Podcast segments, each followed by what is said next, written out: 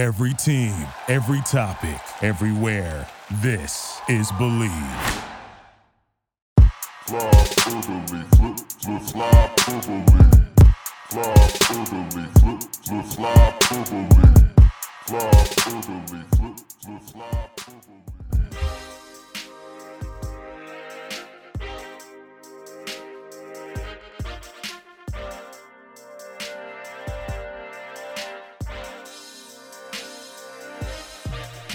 You know, Quigz, I was fully prepared to start with a pretty conventional opening tonight, and then I randomly saw a. Real quick, real quick, let me just say conventional opening for us means absolutely off the charts unconventional for any other podcast. Listen, we're about to get like we're, we're about to dive into the 90s in a very weird way here, maybe the early 2000s. I don't know the exact year on this, but I, I I'm very much a latchkey child where I grew up. I was basically raised by the TV, and I watched a lot of 90s and such SNL reruns on Comedy Central growing up. So I know a lot about that era.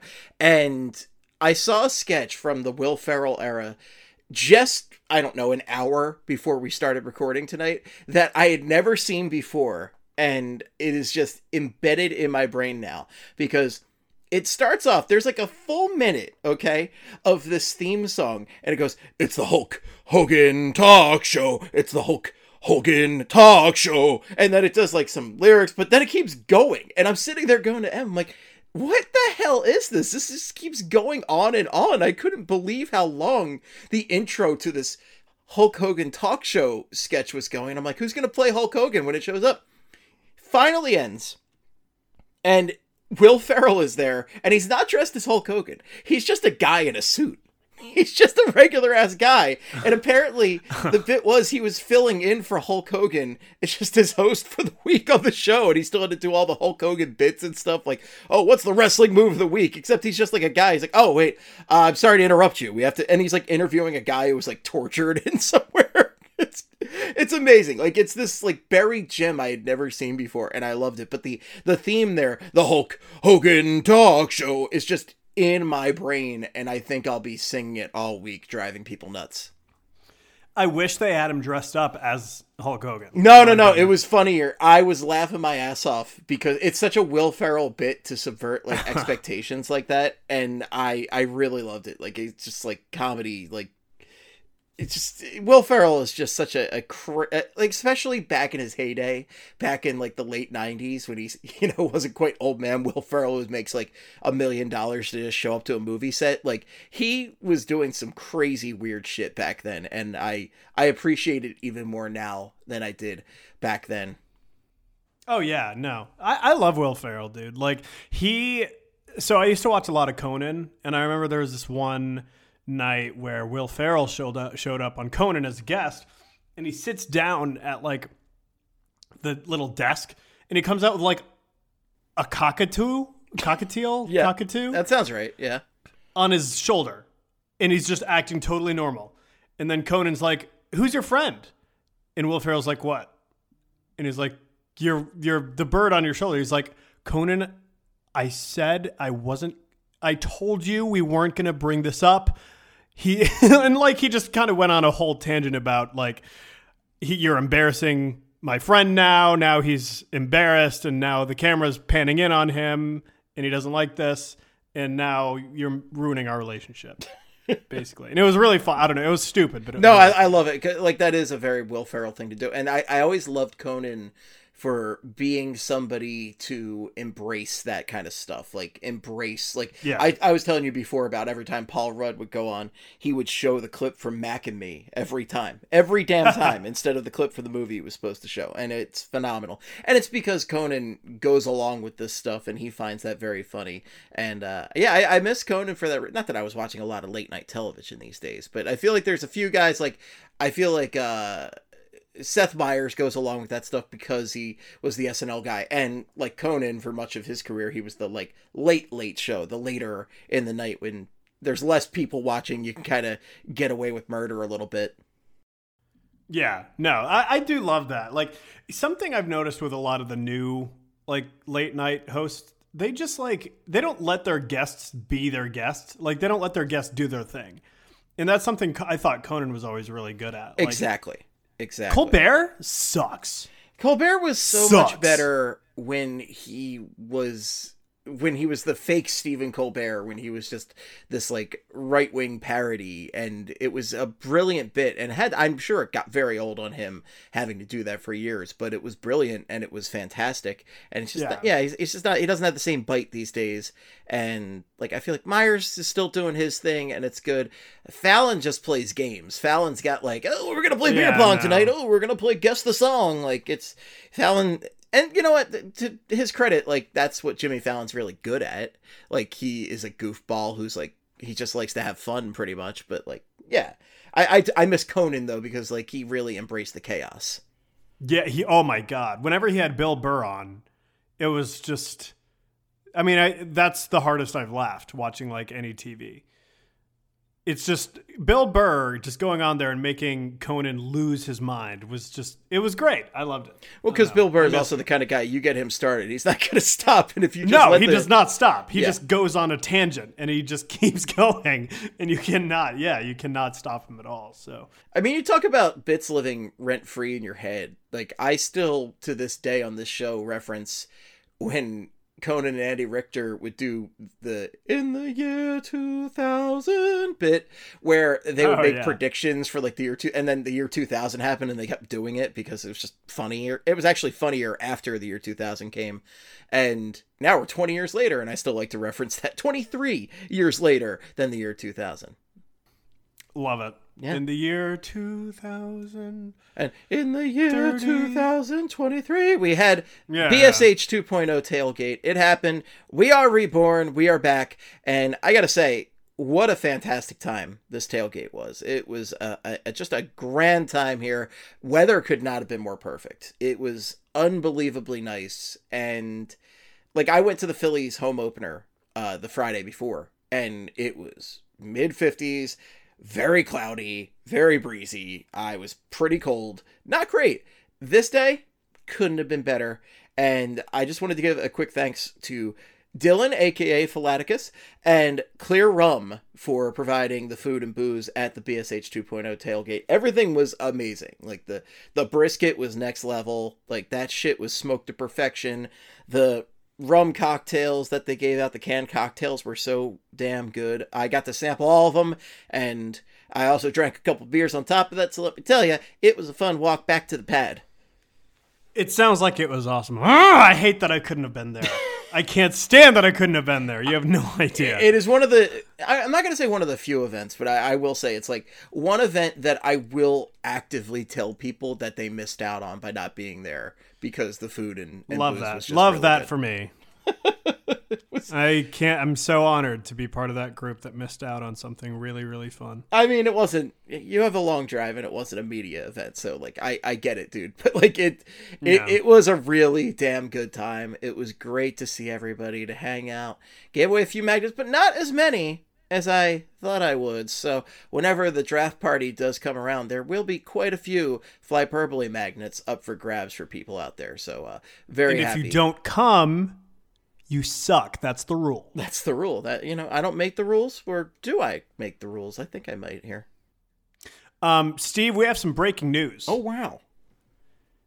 The Pittsburgh Penguins are not going to the playoffs for the first time in 14 years. Is that it? For the first time since Damn. 2006, the Pittsburgh Penguins are not going to the Yoffs. The New York Islanders just beat the Montreal Canadiens 4 to 2, which eliminates the Penguins from the Yoffs. And you smell that, Steve?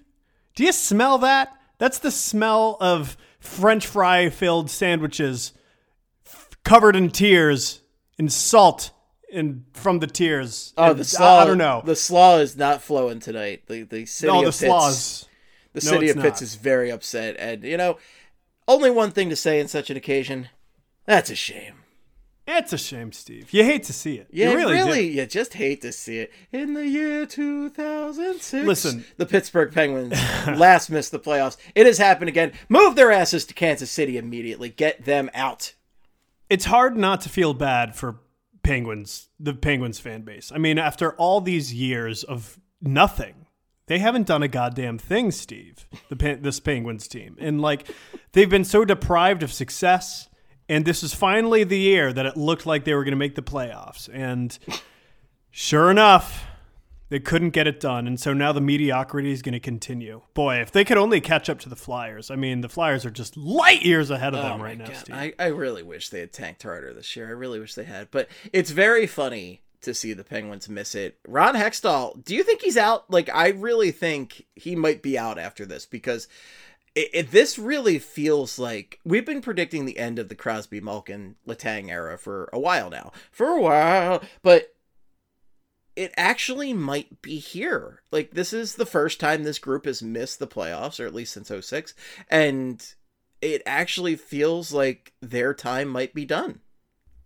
Yeah, it does. I mean, you know, with like this was the year too, because or not the year that they would like win the cup, but like this was a year that they should have made the playoffs because like Malkin played the whole season, which doesn't really happen very often. He's always got something going on. Um, Crosby was playing excellent. Um, Letang was playing really well. Um, all their big stars were playing great, but like it's some of these moves that Hextall made that were just Or didn't make, really, is the or, thing. or didn't make that were horrible. Because, like, when Ron Hextall was the general manager of the Philadelphia Flyers, that was a team with just messy contracts, a team that was not close to competing. So you understand why he made some of the moves he made, some of the inaction he had, because it really would not have made a huge difference. Again, you can debate the last couple years of his tenure, he really should have done something. But early on, you understood why he didn't do much. This Pittsburgh Penguins team was very much a different situation. It was a win now. You have Sidney Crosby, still one of the best players in this game. Like, I hate his guts, but Sidney Crosby is undoubtedly still one of the best players in the game. Yeah. He is still playing at a high level. Malkin still scores a ton, and Letang's still good. Like these, the core pieces They're are all there and good. good.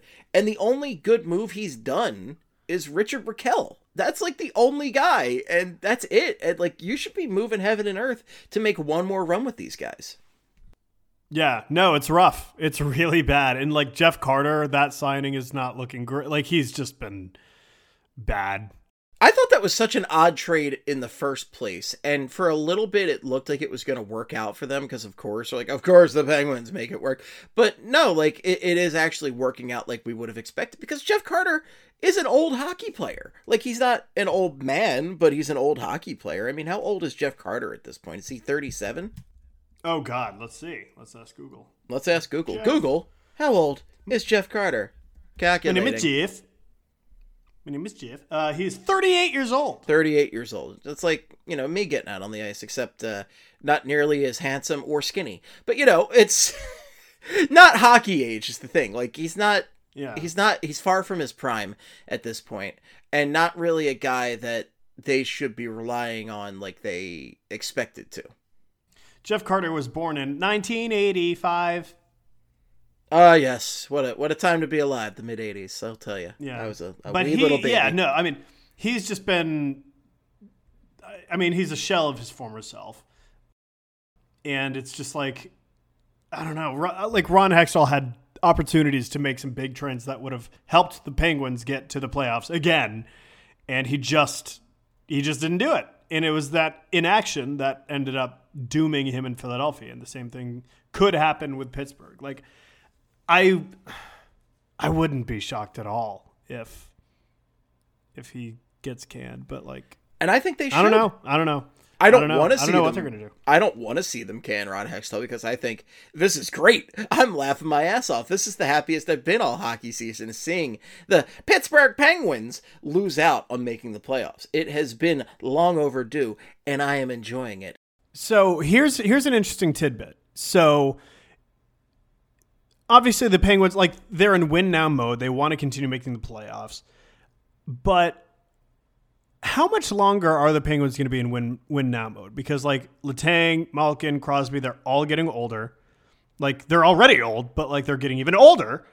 And how much longer will it be before they, you know, retire and the Penguins are in a rebuild anyway. Like, because that's something that Hextall was good at when he first became the Flyers GM. His job was to get the Flyers, like, not a rebuild, but it was basically his job was to get them out of cap hell and kind of open up cap space. And he, for the most part, he did that well. It's what came after that that he did horribly. Um, but like, it's kind of ironic that like the guy who they have now as GM, they might fire him, and then like two, three years down the road, they might need him again to like clear the cap space and like build for the future. So I don't know. I, it's interesting. It's an interesting thing. Who knows? Maybe they keep him. Yeah, I don't think they will, it. but you hate to see it. Yeah. Let me tell you. Uh, well, so okay, Crosby is 35, has three years left on his current contract, or I guess two after this season. Uh, Malkin is 36. He's got three years left after this season. And then I love, love the Letang contract where Letang is 35, and I totally forgot about this deal. He has five years left on his contract after this. wait, who's that? Letang? Christopher Letang. Christopher Letang, Doc. Yeah, no, he's he's got a pretty uh he's got a pretty gnarly contract. I do not envy that at all. And plus, like, and I kind of like feel bad bringing this up, but like his he's had health issues. Like, It's a valid Not- not concern terms of- at this age. Yeah. Like I, I think given it's something that, you know, you want to ignore, you don't want to discuss it. We're, we're gonna try to discuss it as sensitively as possible, but it's something that you have to think of when you're talking about a guy at his age. Like we're not talking about Oskar Lindblom, who was a guy in his mid twenties when he was afflicted with what he was afflicted with, you know? Like right? that is young enough to bounce back, have a good NHL career. And I'm not saying like Letang's been, you know, he's still good. He could still play the game well, but I I didn't understand the contract when they signed it to him then. I don't understand it now.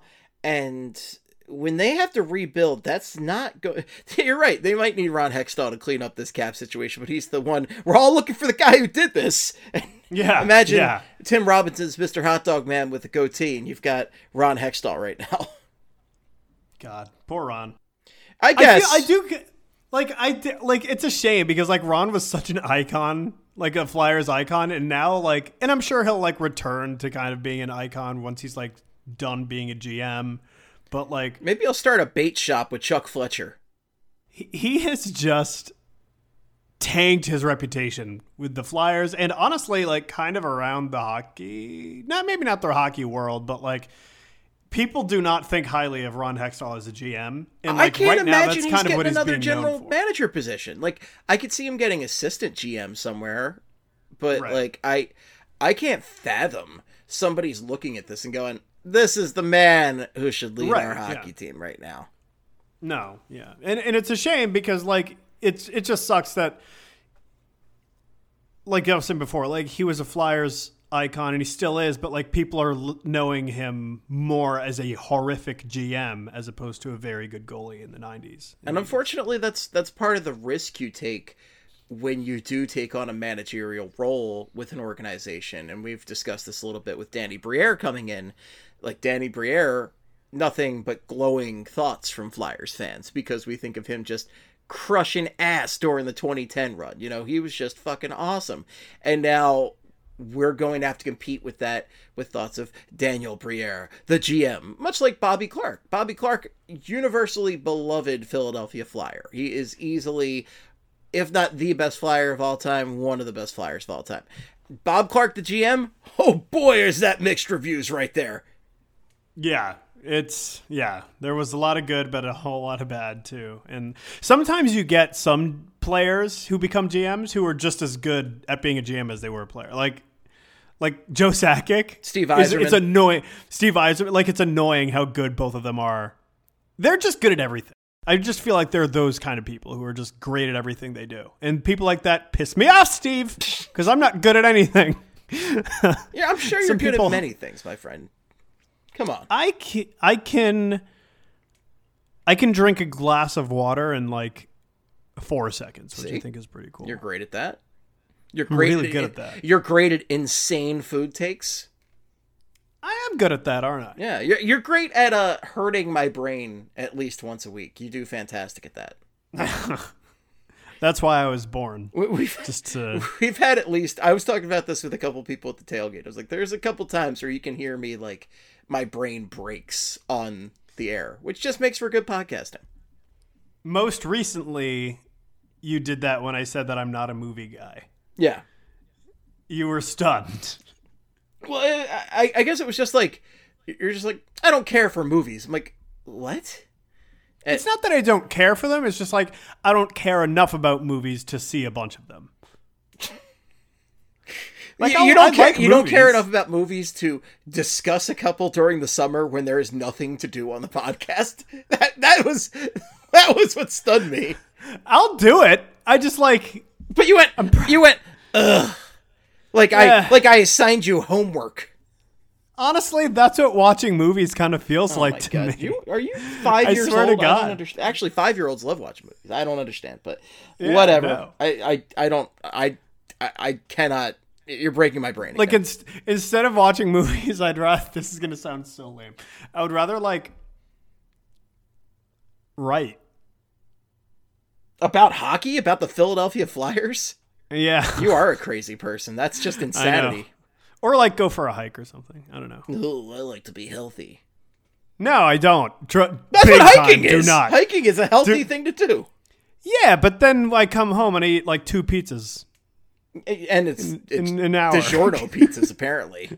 Hell no. Well, don't get me wrong. I can crush a DiGiorno. I can crush a DiGiorno, Steve. No, thank you. But yeah, no, thank I'll get some. There, all right, so I want to give. I this isn't sponsored, obviously. There's a there's a pizza joint in Richmond called Belmont Pizza. That is the best pizza in the city of Richmond, Virginia. I was gonna say, like, if, if you're talking about a, a, a pizza place in Richmond, Virginia, on a Flyers podcast, I don't think your sponsorship is gonna matter much. Sure, sure. Yeah, shitty. Yeah, it's not going to work. But like, if you are listening to this and you're ever in Richmond, go to Belmont Pizza. It is so goddamn good. It's the closest thing they have to like northeast actual pizza. Everywhere else in Richmond is either horrific to just meh, but like that place is. It can go toe to toe with a lot of places in the Northeast. It's fucking good. Good to know. So, uh, okay, I don't want to talk about the movie thing too much longer. Why is it that you can binge 10 episodes of an hour long per episode TV series, but not watch one 90 minute movie? Because I feel like with a long TV series, I'm on a journey. You're on a journey in a movie. Yeah, but it's like it's not a long enough journey. Oh my God. And I like to be able to like I don't know. There's something about I don't know. I can't really explain it to you. Maybe it's very I, odd, I but think you like need to watch more. I, I I think I'm also stunned by this because when we first started doing this, you were talking about Tarantino and stuff, and I'm like, oh, this is exciting. Somebody who oh, enjoys Oh, yeah, yeah, film. yeah. And, and you're Don't like, get me I wrong. don't care for movies. so like I'll watch any Tarantino movie over and over and over and over and over again. But 99.9 Like I'm not talking about watching Citizen Kane here, my guy. Like like what? I I I, I would have to cultivate a list, okay? But like Oh, I have a ton. I watch a lot of movies. I know what I think I could find stuff you would be interested in. Okay, like I'm not talking about watching like Casablanca. I don't know what that is. You don't. You I don't know tr- what I do trust- Casablanca is? No, not at all. Jesus Christ! Were you born in a barn? No. This is insanity. No. Right, we got to get back to talk about hockey. I, You're I can't sick. do this. You're I'm, getting, I'm right getting now. fired up. It is almost 10 p.m. on a fucking Wednesday. I am getting too fired up for this shit, and we got to get we got to get into other stuff. I I'm dropping this. I cannot do this right now. This is my blood pressure is going through the roof. I now I know I now know how to get to grind your gears, and it's You're- just to say that any movie right stinks. Well, I, well I, there's lots of movies that stink. I will say a number of movies stink, but to say Have you that seen- movies stink as a whole is insane to me. But they don't. They don't stink They as don't. a whole. I just don't you enjoy do care them for as movies. much as you many just- other people. Okay, okay. Let me say this. It was a very catch-all thing to say that I thought was just a, a, a just limiting in a way that upset me. Have you seen Kung Pao Enter the Fist? I am aware of it. I have not seen it. That, if you want to see a good movie, Steve, It's a very silly movie. Oh no, it's a good one of the best movies of all time. Yeah. You don't believe me. I'm- It's I grew up with that movie and it's so See, you fucking do like movies, and I just think so. I, I do. Well, I I found your statement blatantly false, and now I've proven it as such. So now I'm satisfied. I, it's not that I don't like movies. I just don't watch them often. But you said I don't care for movies, so that sounded like you I, said I don't. I don't like. I You care, do though. Like you do. So all right, so there's a selection No, of I- movies I'm done with that that. I I, do care about about, but like, I don't so care if I this. miss a movie. Like, like I haven't seen a single superhero movie. Well, that's not your thing, though. universe. But that uh, that's the thing. Like, that's not your thing, and I get Yeah. that. But that doesn't mean you don't like movies just because you don't like Marvel movies. That just means yeah, I, you don't I, like don't that genre. dislike. Again, I don't dislike movies. Well, you made I it sound like would- you, that's why you broke my brain because you made it sound like I don't like anime. Like I don't No, no, no, movies no. as a whole. Like no, No, you just don't like certain movies, which is what every like. I have movies I've never seen and never cared to seen. I watch a shit ton of them. This is okay. Yeah. This is this is going in circles. I'm I'm. We gotta we gotta go on. We gotta move on. We got a lot of bullshit to talk about. all right, Let's all move right. on, all right? Because I, I had this whole transition set up from BSH 2.0 tailgate to talking about it. what else was going on on Easter Sunday, and apparently the White House welcomed in two of the scariest creatures they possibly could with Gritty and the Phillie Phanatic. Oh boy, And I can't believe the building is still standing after our favorite monsters visited. I mean, I Like Gritty twerked at the White House. he did. It's a phenomenal thing to think about. so Like, funny. Not only is there a Flyers fan living in the White House, but they invited Gritty and Gritty twerked. And uh, wow. Jo- Joe and Jill Biden must have been concocting this. What's that dance that thing's doing? Huh. That's neat. Yeah. How about that? I don't know. Like, Gritty needs to go to the White House far more often. Maybe Gritty could be one of the new secretaries, the Secretary of Chaos. He needs to be the Secretary of Defense. If, it could imagine the- it, it could be the Secretary of Defense, or they. I think Gritty. You know, there is nothing. You, know, The- you- they, yeah, you can't assign, assign anything to Gritty because Gritty is just Gritty. it. He's an he's absolutely an it. That's fair. I think that's fair. Whatever Gritty what is, is. Gritty, I, I think needs a, a very high position in the government because clearly we can trust Gritty to get things done. Imagine being a country that has beef with the United States, and you're like planning an attack, like, oh, we're gonna get him, and then you realize gr- gritty, gritty is in charge of exacting revenge. Oh, you're not yeah. going to attack. You're not going to do anything. North Korea is just going to be trembling in its boots when Gritty just parachutes in. God. And he twerks all over everybody. See, this is I'm going to write this movie, and it's going to be number one at the box office for 40 weeks straight. So, okay. Real quick. So, I actually did come up with a movie idea that I think needs to be a movie in real life. I think we may have talked about this before, but I want to bring it up again. I want to make a movie. Um, I don't really care for him, but starring Seth Rogen, and and it's going to be a Christmas movie called A Mary Jane Christmas, where like Seth Rogen and who's the Canadian guy? Seth Rogen. Oh, he's Canadian. Yes. He's very. I didn't know that. Canadian. Who's who's the other Canadian? Jay Baruchel. Jay Baruchel, yes. um, where he and Seth Rogen are just like the plot is they're like stoners and they're in their apartment on Christmas Eve and they make like hash cookies or something. Santa comes, turns out he's real. Santa comes and he has the hash cookies thinking they're normal cookies and they all get high as hell together. And then they just go around the world on Santa's sleigh delivering presents and getting into mishaps and stuff. A Mary Jane Christmas. How is this not a movie? This sounds this sounds a little bit not not a ton, but it does it does overlap a, a tiny bit with I believe the Harold and Kumar spe- Christmas movie. Did they uh, get Santa Claus high?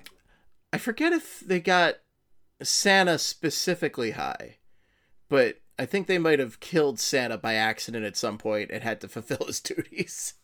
Oh, Or he- they hurt him or something. I forget the exact details. I did not watch it very closely, but yeah. yeah. Yeah. Well, that's my movie idea. Oh, there, okay. there you go. Okay, Where were we? go uh, hit up Seth Rogen on Instagram when he's uh, not busy making bongs. yeah. 'Cause that- oh, is that what he's doing now? That's his entire Instagram is just him making like pipes and bongs and pottery. The man loves, you know, he's got passions. He's so on brand. And you know what? I got to give it to him. Like he has, he's never changed. He's always been exactly this guy. Seth you know? Rogen is who he is. You know, he Yeah. He, and I I, commend you have to respect like he's always him, Yeah, I commend him. and he, he never changes his laugh. Even even when he's starring in a, a prestige Spielberg movie, he's still doing the Seth Rogen laugh. yeah. I can't quite do it uh, to my satisfaction, but uh, you know, we all know what it sounds like. We've all heard Seth. Rogen Yeah, yeah. point. We all know that. It's, yeah. Yeah. So, we got to talk hockey at some point, unfortunately. I know, I know. But here's the good news, folks. You might even be listening to this after it's over, but there's only one game left in this godforsaken season. And that's when the Flyers take on the other losers out there, the Chicago Blackhawks, on 413 on Thursday. We are almost there. We see the light at the end of the tunnel. The finish line is here, thankfully, and I am excited. And you know, I haven't rooted for the Flyers to win all season, and this might be the one time I root for them to win because it would make Chicago's odds of getting Connor Bedard worse.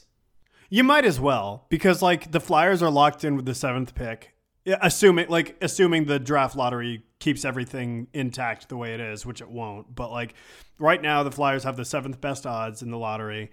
Um, they're locked in there. which gives them They a were pretty much- 6.5% chance at first. It's a, not quite a nice chance, but close to nice. But they've been locked into the seventh place slot for honestly a couple weeks now. And like at this point, like why not win the last game of the year and just like dunk on the Blackhawks? Right, because It'd be fun. Chicago is currently in the bottom with Columbus, Anaheim, and San Jose. Columbus has 57 points, Anaheim 58, Chicago 58, and San Jose has 60. So, actually, no, we want the Flyers to lose. So, that actually, no, never mind. Lose again. I was completely wrong in my logic here. Lose again, you bastards. you Wait, you so- win by letting Chicago you you win by losing to Chicago because Chicago gains more points in the standings and then has worse odds at Bedard. But what if I rescind my statement. But what if? All right. So what if it's an overtime game, and the Flyers win in overtime? I don't want to. No, I don't want them to win. I want Chicago to get the maximum amount of points. Would the? All right. I need to look at the standings. I just told you the standings. Chicago's got 58, Anaheim has 58, Columbus has 57, and San Jose has 60. I know. I'm like. I need to like have. Chicago's played I'm, 81 super- games. San Jose's played 80. And San Jose's playing tonight. Oh. okay. Yeah. So I was wrong. So rescind like two minutes of statement there. They, they're gonna get Bedard. No. No, I refuse. I'm convinced they're gonna get. Everybody's convinced. I refuse. I refuse. I don't want this to happen. I'm trying to manifest it the other way. I will say, a couple weeks ago, I did um, the Tankathon like lottery simulator. First, first go around, Blackhawks, of course. But then a couple days later, I was like, let's try this again. And my first try was the Flyers. You're telling me there's a chance.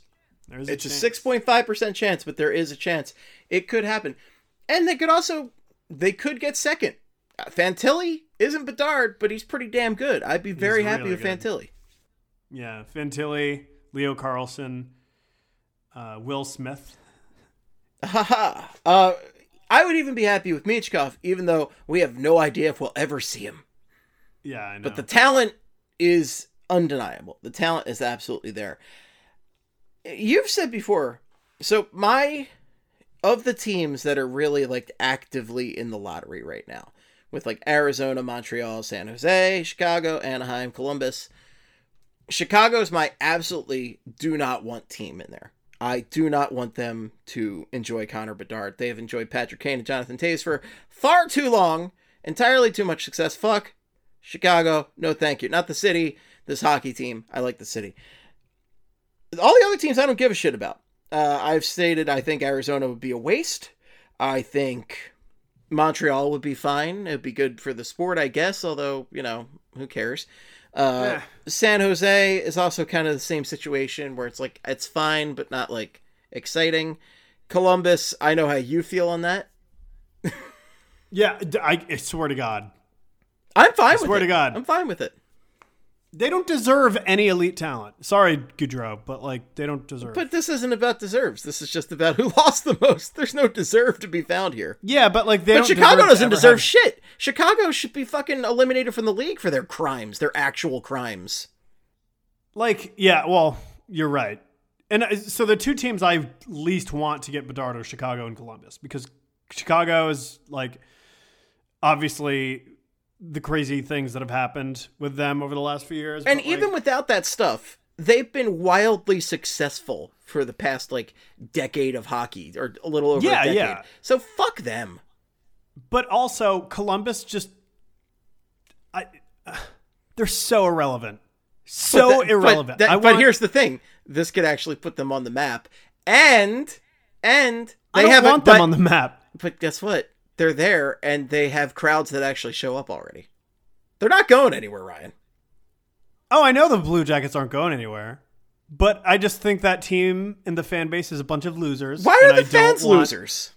I don't know because they're from Ohio. But that they're not. That doesn't make them losers. That just means they are like born into a, a you know a subpar state. I mean, yeah, I don't know. I don't know. They Maybe- seem they seem like they're pretty decent fans to me. Is all I'm saying. Like th- they're showing up every night for that crappy team, and like the jacket backers over there. Like, listen, they're not the the prettiest. They're not the greatest, but you know what? They're there.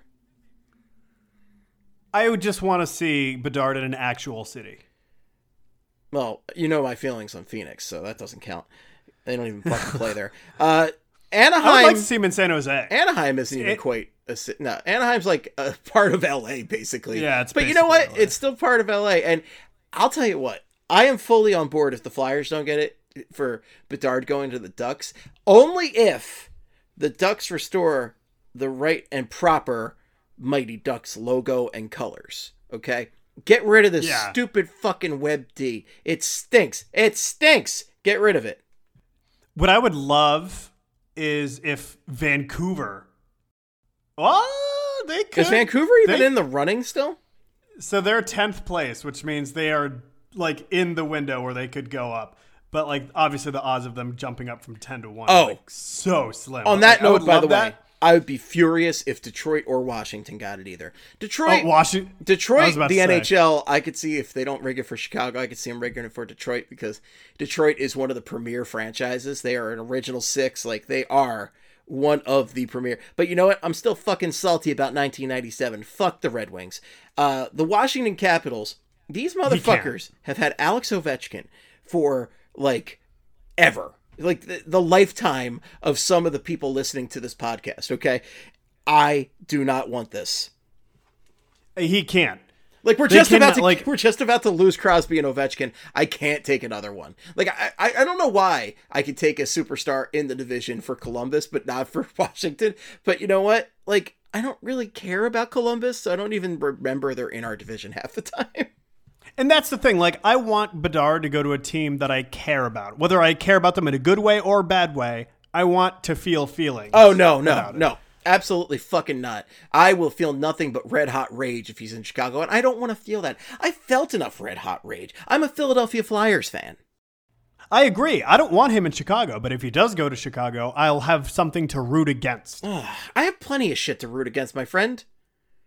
I'm a Flyers fan, as I said. I have a lot of shit to root against. I want to root Yeah. against half my team. If he goes to Washington, though,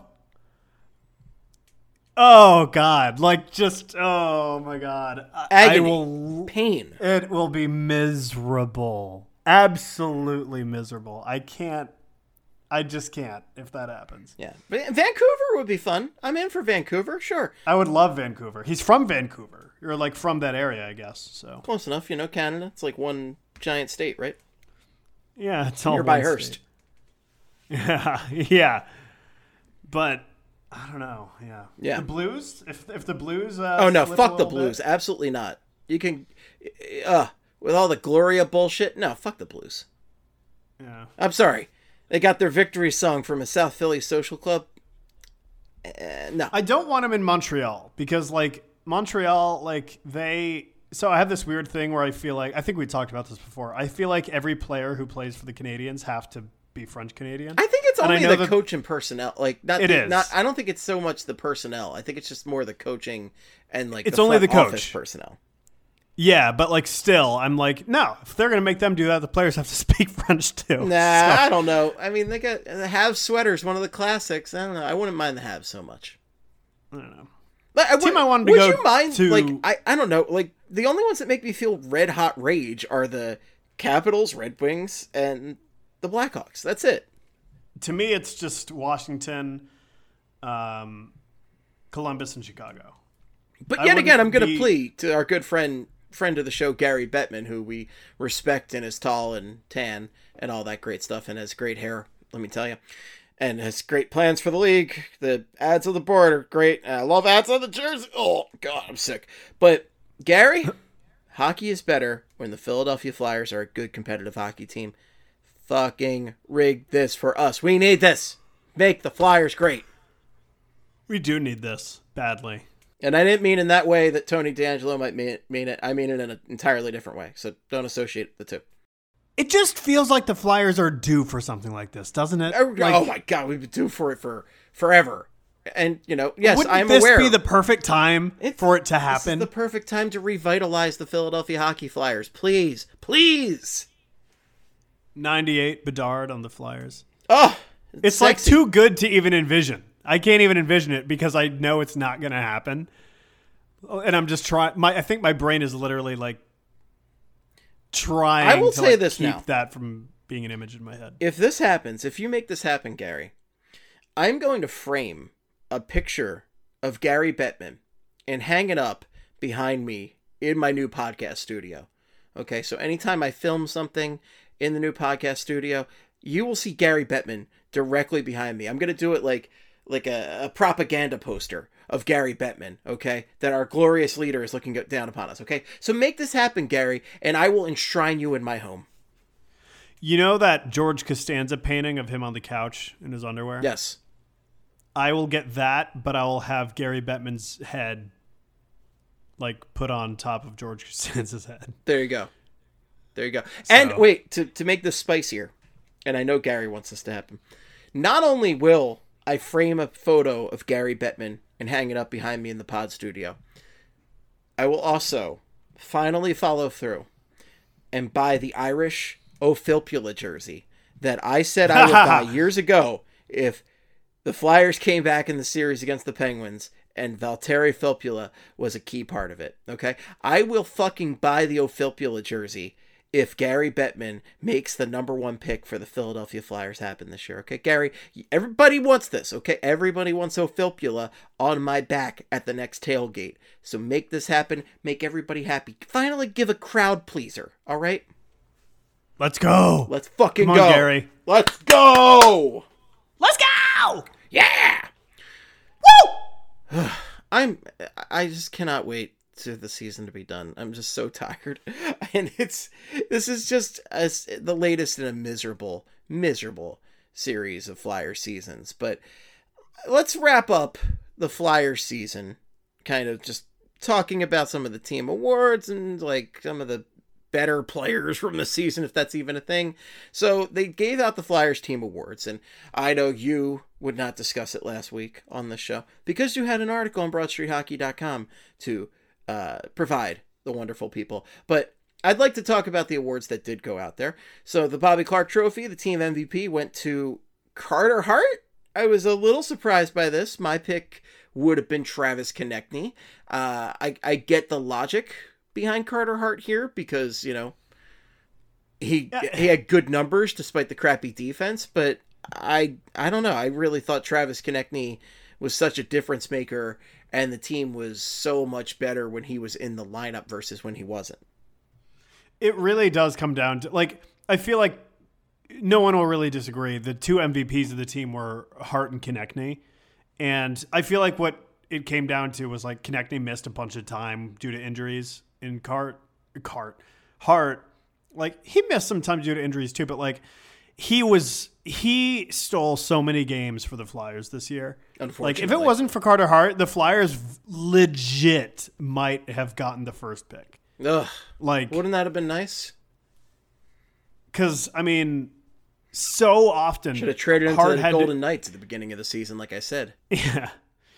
He stood on his head so often this year. And his numbers are like if you look at his numbers, like they're mid, like he looks like a mid goalie, but like given what he was playing behind, he did masterful work. And like um yeah, no, I, I it makes sense that he got it, but I still would have given it to Konecny just because of how I mean, he he went through that one stretch where he was just unstoppable and he looked incredible.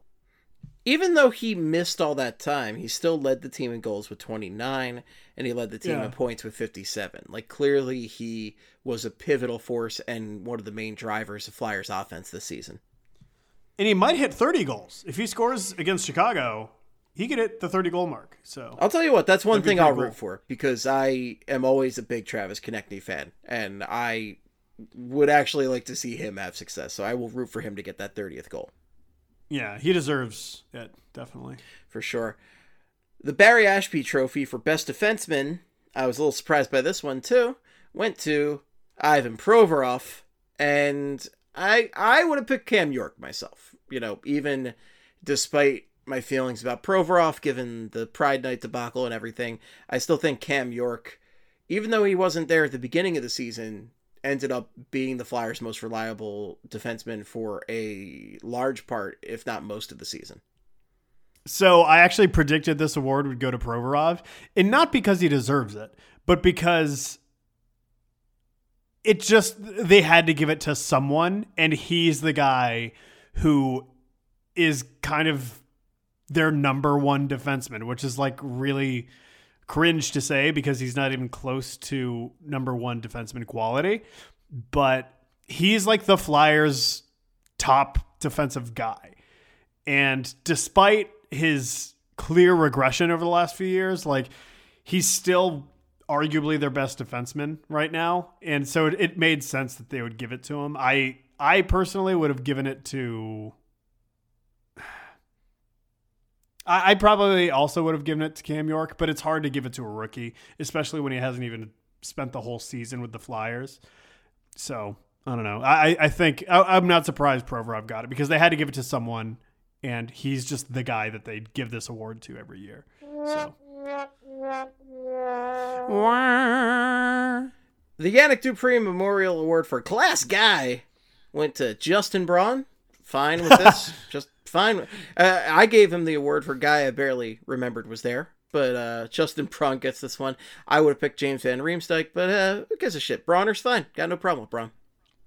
I thought this award was going to go to Nick Deslauriers just because it feels like this is kind of like the, for lack of better phrasing, it feels like it's kind of like the Goon Award. like Well, sure, Zach because- MacEwen got it last year. Well, then they're usually the good locker room glue guys. You know, like there's yeah. There's a reason that they keep bringing these guys in, even though their role is like dead in the NHL, and it's usually because they're actually good guys, despite the fact that they like to punch your fucking face in. Yeah. Yeah, I don't know. I but I- I'm glad Justin Braun got it because like he has kind of handled this season pretty well. Like he's never going to be a guy who's like, "Oh god, I should be in the lineup every night," blah blah blah. Like he's never going to make a, you know, make a scene or anything like that. And um he's probably been better than a lot of the defensemen who have played over him. Um but he dealt with it and he was just like, "Eh, this is the card I've been dealt." Or the hand I've been dealt. So Yeah. yeah, good for Braun. I'm glad. And a- now he can ride off into the sunset and sign with somewhere else if he pleases. He's a chill guy. Uh, should probably retire, but hey, if you want to sign somewhere, go nuts. I, I have no problem. He, I'm the neutral guy from Futurama. I feel neither way about this. Like I, I Yeah. man, talk about a player I could not give a hot take about. It is Justin Braun. The Pelle Lindbergh Yeah. Memorial for Most Improved goes to Owen Tippett. I think this one was such a no-brainer. Like, who can disagree Yeah. with that? Yeah, no, I, I mean, I think everybody had a feeling that this would go to Tippett just because he's been like his first his start to the year was like okay, but like after like the Christmas break or somewhere around there, he just started going nuts. And I- and it's so poetic that he's the one who ended who scored the game winner in overtime in the home finale last night against the Blue Jackets.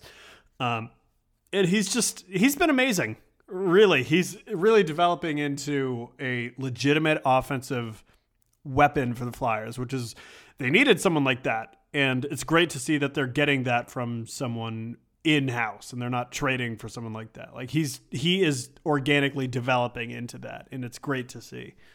Something clicked for him this year. Just something started working for him this year and it's been phenomenal to watch. And I don't use the word phenomenal about really anything else on this team, but he's been legitimately exciting and frankly, I think he's going to hit 30 goals next year. I really do. He could. He totally could. I really I, like if I had I might put a bet down if I can find a site that will put up a, a hockey bet for a guy scoring 30 plus goals and I think Owen Tippett is going to hit 30 next year. I really do. I think he took that big of a leap and I think he's going to take another leap. I think this coaching staff likes him. I think they're all on the same page, so I love to see that.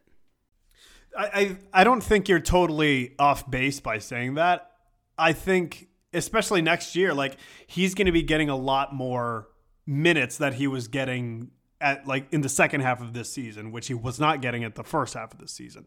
So like he's going to get more time on ice. He's going to be put in position to succeed more. He's going to get a lot more power play time and um yeah, I could he could hit 30 next year. I don't think he, he has 26 I don't this say year. it's yeah, I, I don't want to say it's like a guarantee or anything. uh, the like, thing is, it's not a doable. huge leap. It's just like all he has to do is take like another step, and he's there. It's not. Yeah. It's not a big leap at all.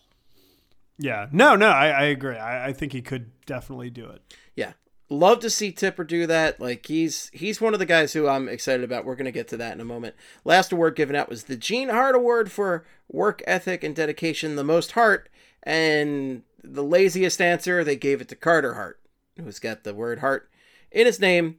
I was legitimately shocked this wasn't Scott Laughton because when I think about guys with heart on this current team, Scott Laughton is the first person who comes to mind for me.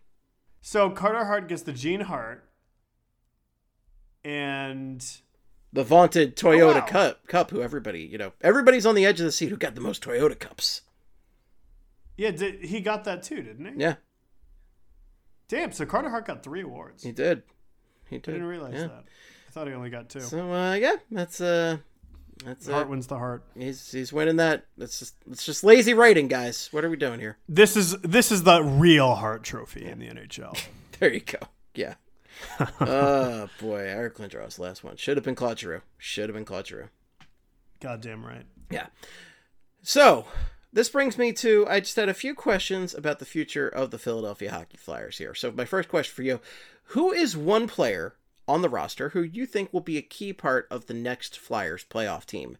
Now, realistically talking, it most likely won't be next season. There is a, a possibility, depending on how Danny Briere rebuilds this team the season after. There's a very slim possibility, but we're probably looking more like three to four seasons until this team returns to the playoffs, which is painful to hear, but we have to be realistic. And given that, who do you think is one guy who will be a key part of the next Flyers playoff team? So this is kind of a cop out because we were just talking about him, but I do feel like Owen Tippett will be part of it because I feel like John Tortorella loves him so much, and it just feels like the Flyers could re-up him, but maybe even this summer. They might say, you know what, like we see you as being a part of this team in getting this team back on track. We're just going to sign you to like a five-year extension now. Um, which like could come in handy if he ends up becoming like a 70 80 point player at some point down the road i'm not saying that's going to happen but like if he does and they sign him like a five year deal, deal with like a 6.5 cap hit that's a good good investment you know um so i don't I, I feel like owen tippett is definitely the guy who's going to be around the next time the flyers are good and I mean, Danny Briere has come out and said, like, we don't want to trade our young guys. We like what we have in our young guys. We like Tippett. We like York. We like Cates. Like, um, I, I don't know. I could just see them kind of uh, really moving forward with those three guys. Maybe like they wouldn't be the core or anything like that, but those are big pieces. And I feel like Owen Tippett is the biggest one of all of them. I feel like York could be a core guy depending on how they move forward with the defense. I, you know depends on your definition of core here, but like York is definitely a guy who I see in the top four for this defense for the next few years.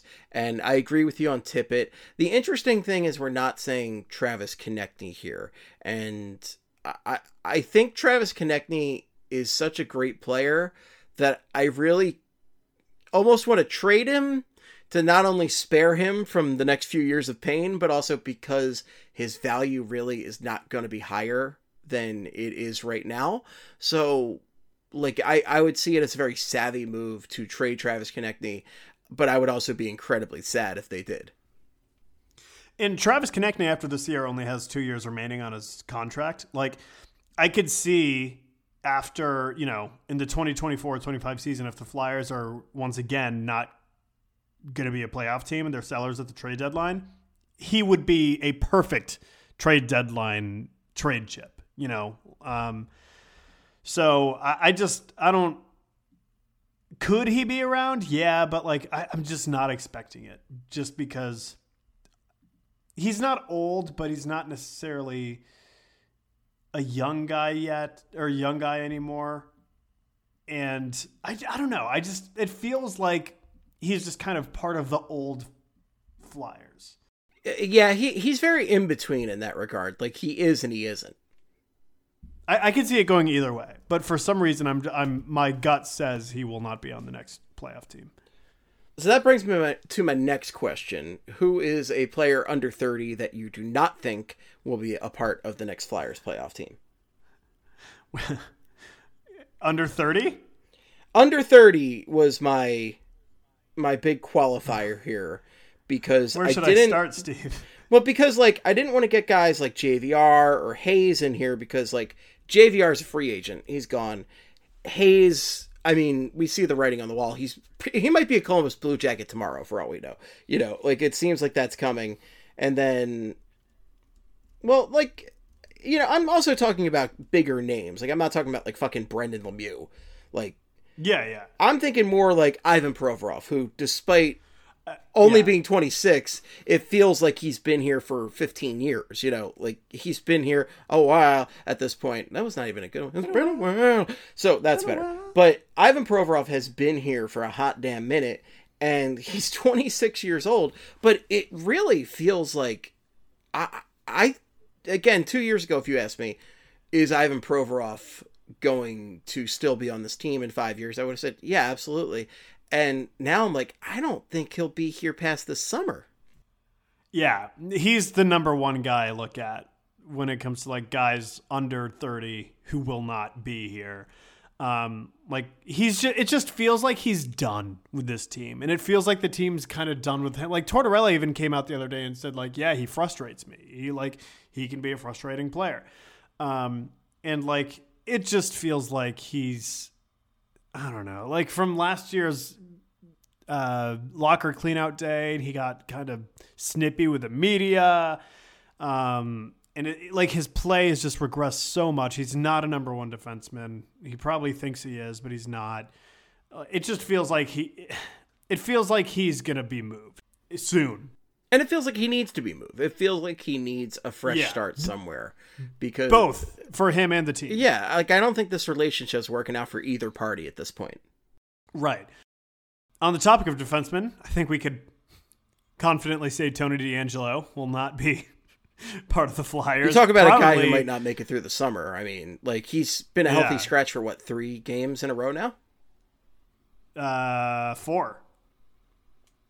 And he might not play against in, in the season finale. He, they, they literally scratched him on Sunday against the Bruins. They decided they would rather play five defensemen instead of let Tony DeAngelo play. Yikes! So clearly something is going on behind the scenes that like we don't know about. And yeah, I don't know. That's one of those moves that I would love to get the inside story on who pulled the trigger on that. Like if that was Chuck Fletcher, if that was Bill Barber, if that was Bob Clarke, Paul Holmgren, like whose decision was that? Because the way he was played at the front half of the season where how he's being played now is very different. Yeah. Yeah, no, it's totally different. And um it's just it, it just feels like he's just not vibing with Torts at all. Do you think it's the whole he doesn't play defense aspect? Yeah, could be. could be. You would think that I would have something to do with it, but like the interesting thing is like Torts has said a lot of good things about Tony DeAngelo too. He's gone out of his way at times to say good things about him when uh, no one would think to say a good thing. And Torts is like, no, here's some good stuff to say. Yeah, yeah. And so I don't know. It's it's an interesting thing that's going on right now, but it just feels like something happened between Torts and DeAngelo, and it. I mean, this doesn't happen without the Maybe invited him on Watch Your Tone. I don't know, like with Tony DeAngelo, like this doesn't happen. Like a player like him, I know he's like horrible defensively, but like he does add something to the team in like halfway decent offense. Like he's pretty good. He's second on the team in assists. He's got 31. Hayes Yeah. leads the way with 36. So all the guys the Torts loves are one and two in there. Right. But it just feels like this isn't something that a team or head coach would do to a player who's expected to be back the next year. Like ending the season with healthy, scratching him potentially for five straight games, including the season finale. Like, that's bad. That's really bad. And it doesn't feel like he is someone who is really safe to return next season. I don't want this to happen because I, I don't like Brendan Lemieux. But how fucking funny would it be if the Flyers like bought out or traded Tony DeAngelo and kept Brendan Lemieux after all that? Yeah. It, would- oh, it would be amazing. Now, let me oh. say, all right. So, speaking of that, so oh, the disgusting brothers are gonna get broken up. It'd be it'd just be tragic. I wrote a story on Monday basically saying, like, hey, here's the case for buying out Tony DeAngelo. And a lot of people are like, why would they do that? He only has one year left in his contract, which, like, yeah, but, like, so did Oskar Lindblom.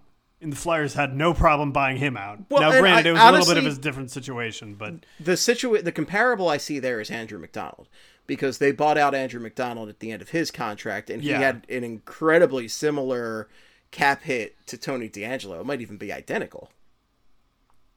uh, six years, 30 million. Yeah. Yeah, 5 million. Yeah. So I, and the thing is, they play defense about as well as each other, but DeAngelo actually provides some offense sometimes. But here's the thing, though. So, yeah, the optimal move would be to trade Tony DeAngelo and get assets back. But at this point, who's trading for Tony DeAngelo? A player who's known to play absolutely zero defense, and he's a defenseman. He plays zero defense as a defenseman, and he has very bad off ice problems. Yeah, he's a potential PR nightmare. P- PR circus happens if you bring him in.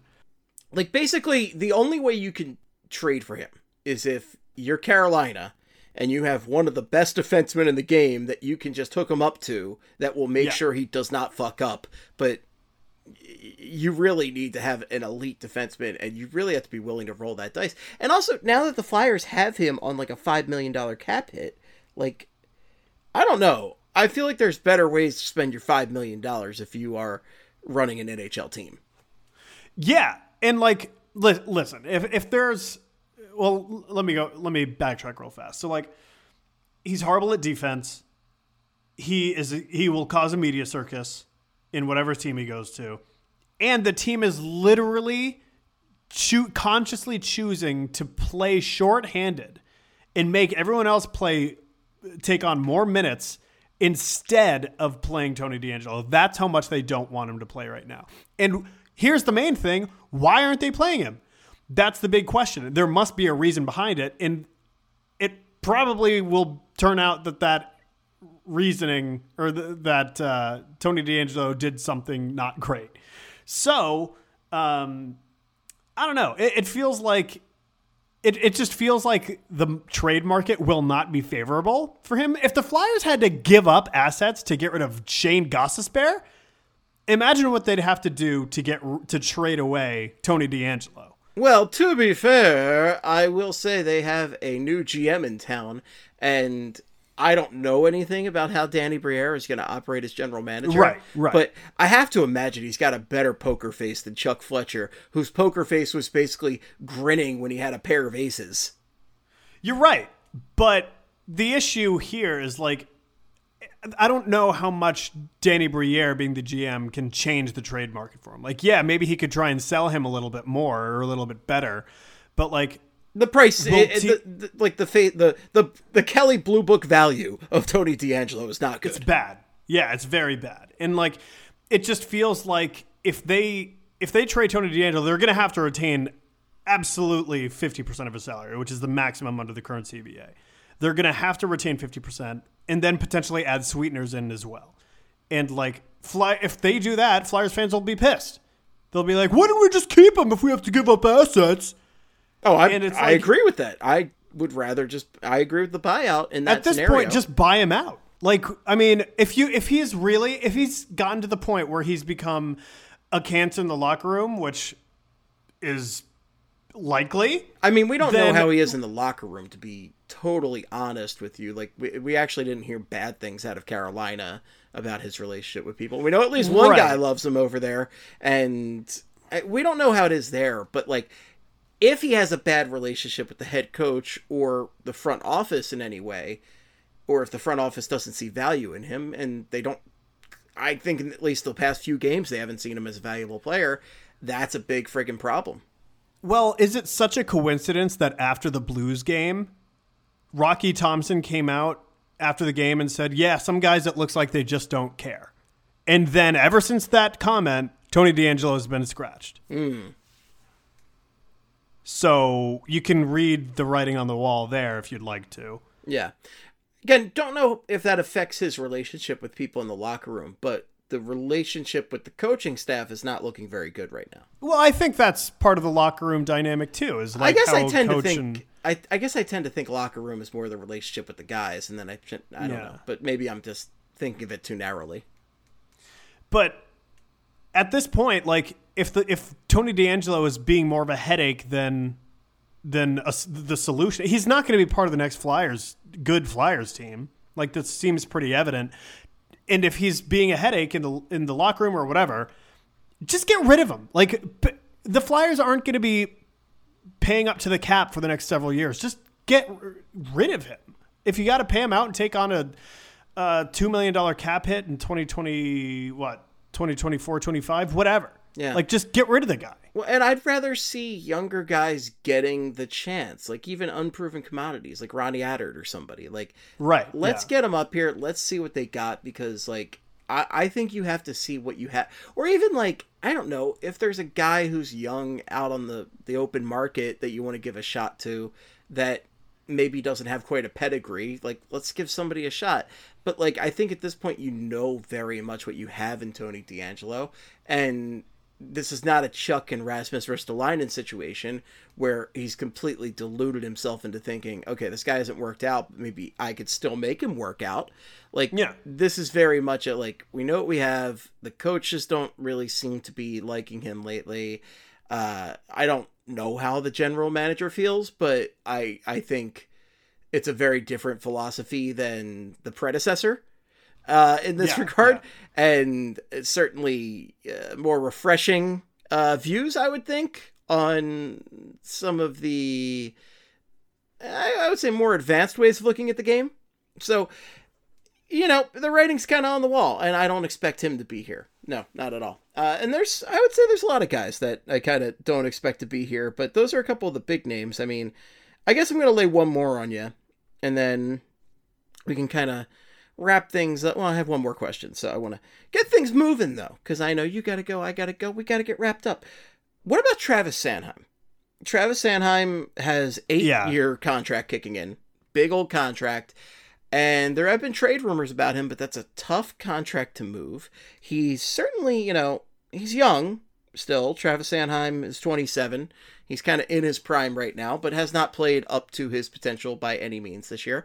So at this point, do you see Travis Sanheim as part of the next Flyers playoff team?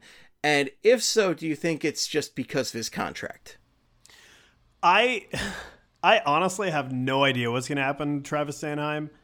he that contract is so bad, and It could be bad. been- I he I, has not been good. I'm actually year. not willing to declare it so bad just yet. I think it, it has the potential to be a disaster, just like with Sean Couturier. I think both of these are potentially disastrous contracts that I'm not willing to declare total disasters. yet. But that's just my two cents. Yeah, like just based on his play this year and the contract starting next year for eight years, it just doesn't feel good at No, all. and as I said at the beginning of the season, I, I still don't understand why Chuck Fletcher was allowed to do that. Yeah, like why did he do it? Like, and why did he do it like bef- hours before the first game? Like, it was just weird. None of it made sense. I could. I just don't know how they, uh, unless he like starts really playing like some teams might be interested in him. Like even with the term, like I know uh, Elliotte Friedman has reported on multiple occasions that like the Winnipeg Jets like getting players with term. Um, so like I don't know, maybe the Jets would be interested in getting Sanheim. Sanheim's from Manitoba, so I don't know. There's a there's something there, but um, it just I, I don't know. I don't know what's gonna. It, it feels like the Flyers are just gonna have to deal with it. It feels like they're just gonna have to figure out a way to make Travis Sanheim play to his best Potential. ability. I, I would say to his potential because like I, I I don't know. I, I feel like Travis Sanheim is a guy with a very high ceiling and I think this was a down year. But and I don't I don't know. Like I think the term's long, which I'm not a fan of the term, but I don't think the cap hit's that egregious. Like the cap hit's It's not that bad, but- and as the cap rises, it's really not that horrible. But we just need him to play better, and I'm hoping that they can kind of figure something out in the next few seasons. So I think, but I think we think of this player very differently. So Travis Sanheim is 27 years old now. At this stage, it's fair to wonder if this is just what he is. Um, I, th- I do think he's going to be better. Like next year, he has to be better than he was this. I, I don't think that he's this bad, but is he good enough to warrant the 6.25 million cap hit over eight years? That's the big question. So like next year is going to be a huge year for for Travis Sanheim. because, Oh, I like, agree with that. yeah, he needs to prove that he's worth the cap hit and the term. And if you know one of those things aren't lining up, it's just going to be so hard to trade him. And like clearly, it, it it feels like he and Torts don't exactly mesh all that well. We saw what happened when they played in Calgary. He healthy scratched him with his family there and everything, and it was bad. Um, it just I don't know. It, it's it's a weird situation with Sanheim. I don't. I truly have no clue what's going to happen with him. Well, we're gonna have a lot of time to discuss it this off season, so I guess we will get to that. So my last question on these questions about the future of the Philadelphia Hockey Flyers: Who in the organization that is not currently a regular are you most excited about? And I think I know the answer to this one, but I, I wanted to leave with a, a somewhat positive note on what we're going into. So this might actually be um, a bit of a take, Oh wow! but and I don't think this player is going to be like you know an all star caliber player or anything like that. But I I really am excited to see Emil Andrae. Emil He- Andrae. I was Yeah. not expecting you to say that at all. Like I I, I I'll talk really, about mine really, when you're finished, but I was not expecting you to say that. So I really liked him when he was going into the draft, and I remember fr because that draft was like in October or something like that because COVID or whatever. And I remember they drafted him on my birthday, and so I was just like, "Yeah, oh, that's an awesome, that's an awesome birthday gift." The Flyers got the player I really like, um, and he just he played really really well over in Sweden in the SHL. Um, he ended up uh, really impressing a lot and turning heads at the World Juniors. Um, as I believe he was captain for Sweden, um, averaged over a point per game as a defenseman. And don't look now, but like he's in Lehigh Valley and he has six points in eight games. And he's playing. He's going to play some important minutes because I mean the Phantoms are going to the playoffs. So um, I'm not I, again. He's. I don't think he's going to be someone who's going to be like a like an all-star caliber defenseman in the NHL. Maybe he could be, and I would love that. But I don't think that's quite what he's going to be. But I do think he's going to be a really, really useful player that could end up honestly being a fan favorite for Flyers fans, just because he's kind of like he's small, but he throws his body around, and he he's not afraid of contact at all. He likes to kind of you know throw some hits, and um, I think that'll be appreciated in in Philadelphia. Wow, Emil Andrae. Okay, all right, I love it. Mine, eh, mine's got to be Cutter Gauthier. I mean, I, I'm just psyched to see him. Like, I cannot wait to see him in a Flyers uniform because I, I just from what I've heard about his talent and skill and like what he brings to the team, like I am super excited. And then if I have like one other guy, I'm gonna toss in there, Tyson Foerster. I Yeah, really yeah. love the the brief look we got at him this season, and I think he's shaping up nicely. And I I can't wait to see more Tyson Foerster. I really hope he becomes a regular with the team next season. Foerster's my other guy too. And like honestly, the way Tortorella talks about Foerster, like it feels like Foerster's like basically already made the team next year. like Torts is just he loves this kid, and it's hard not to based off of how he's been playing, um, or how he played in his short stint with the Flyers. But like, yeah, he's I mean he's got that shot which everyone knows about. But like I wasn't expecting him to be as good in all the other areas that I saw him being really impressive in. And that was really exciting. So yeah, I'm excited about Foerster too. I th- I- think he makes the team next year, and I think he, I mean, I think he gets at least 20 goals and 40 something points. I could I could see him really having a good year next year as a rookie. Awesome. I there's I wanted to leave the Flyers talk with a little bit of positivity here because there is it's not all gloom. It's not all doom and gloom. There's a lot of doom and gloom, but it's not all doom and gloom. Oh, wait a minute, Steve. I'm such an idiot. Who in the organization that is not currently a regular are you most excited about? I mean, he's not part of the organization yet, but Connor Bedard. Oh, of course, Connor Bedard. Connor How could I Bedard. Adam Fantilli. Yeah. Yeah, Adam Fantilli, Connor Bedard, one of them. Maybe They're gonna get them all. Maybe the- yeah, get them both. yeah. Gotta They're catch gonna 'em all. Yeah. Yeah. So and okay, so I had one other thing I wanted to mention. So I wanted to, so we- we're all familiar with the tried and true Guy Fieri rating. You know, needs more donkey sauce, full trip to Flavortown. So I, I obviously this season needed much more donkey sauce, but I wanted to see where the season ranked w- rated on the new metal scale. Okay. I haven't done a new metal scale before, but we love to talk about shitty ass new metal on this show because I did go to high school in the year 2000. So, on the new metal scale, which I'm still perfecting, still figuring out, I would say Korn would be the highest ranking because they were the most twisted.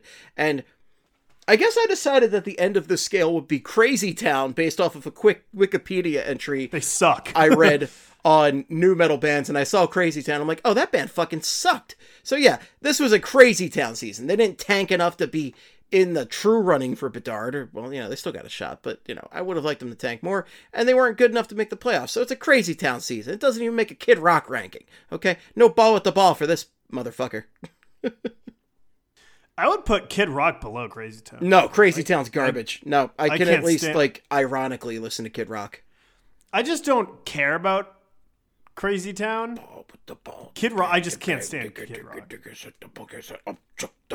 That's hilarious. And also, Korn should not be the top, but it's it's they're the most twisted. but System of a Down is better, Oh, they're way better. They're undoubtedly better. and so is Linkin Park. That's Linkin a, Park rocks. uh, uh, okay. That's a debate for another day. I would, Linkin Park's awesome. I would have agreed with you in the year 2000, but maybe not so much today. But maybe I got to listen to more Rap and Mike. And oh my god, where did that fucking guy just show up on like the soundtrack for something? What did Mike Mike Shinoda just show up on? I saw I listened no, to some sort of soundtrack, and uh Emily's like, I think Rap and Mike from Linkin Park is on this on this song, and I can't remember what it is. I'm like, God, goddamn Rap and Mike. What's that one song he had? Like Fort. What was it? Oh, Fort Minor. Fort Minor. What was that one song? Remember the name? Yeah. Oh The yeah. lyrics are I like- remember that on, all yeah. too well. Yeah. Let me see. Let me get it. It's like this is ten percent luck, twenty percent skill. 15% concentrated, Concentrated power, of will.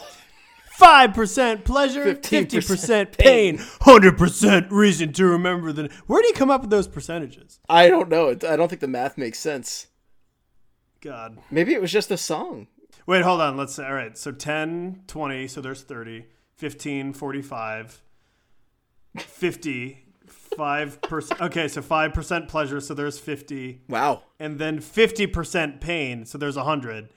And apparently all that put together gives you 100% reason to remember the name, Steve.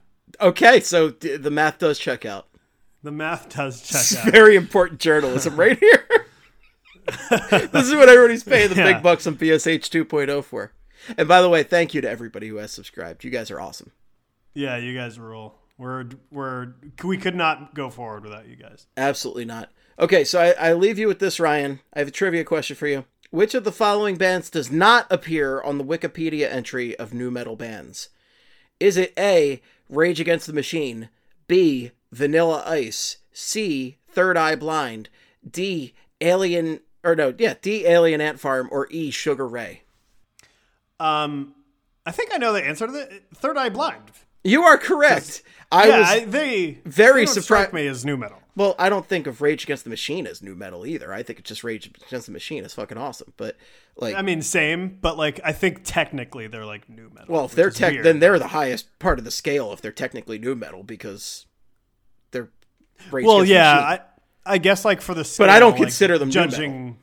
Yeah, like judging by who you have listed on the scale, I would have put System of a Down number one. But like Rage Against the Machine, if I guess if they're new metal, If they're new they're the metal, best yeah. new metal of all time. but Yeah. I don't consider them that. But uh, Vanilla Ice, I briefly forgot that uh, that Mr. Vanilla Ice got into a little bit of metal himself, and uh, I would not fucking consider Alien Ant Farm doing their cover. Doing their Michael Jackson cover as a new metal band or Sugar Ray every morning. Yeah, that's a very metal song. Let me tell you, yeah, that's weird. that is some Third, weird yeah, shit. Third Eye Blind definitely is not new metal. But though. Sugar Ray is like Third Eye Blind's harder than Sugar Ray. yeah, Sugar Ray is like the softest band of all time.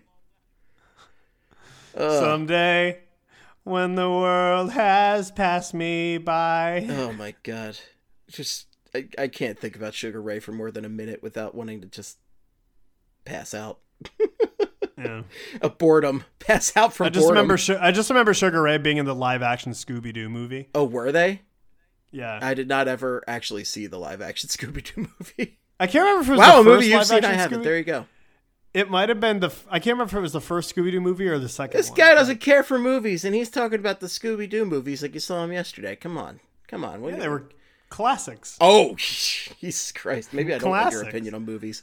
All right, folks, we got to wrap it up. I got to go. If you have any feedback still, unfortunately, the best place is on twitter.com.org.edu.ca.musk. Quigz, where can people find you on Twitter and anything to plug on BSH 2.0? Nope. You can find me at Ryan Quiggs with the Z. Oh, wow. Excellent. You can find me at Flyperbole or at Esteban if it's for hockey purposes. Make it Flyperbole. Follow BSH Radio. Follow Broad Street Hockey. Flyperbole is on Instagram and TikTok and all that fun shit. And again, thanks to Clear Va- or Clear Rum. I almost said vodka, but Clear Rum and to Philaticus for the awesome help with the BSH 2.0 tailgate. That was just a some an awesome time for everybody, and thanks to everybody who came out. All right, folks, that's it for us. And until next time, in the words of the great Gene Hart, good night and good hockey.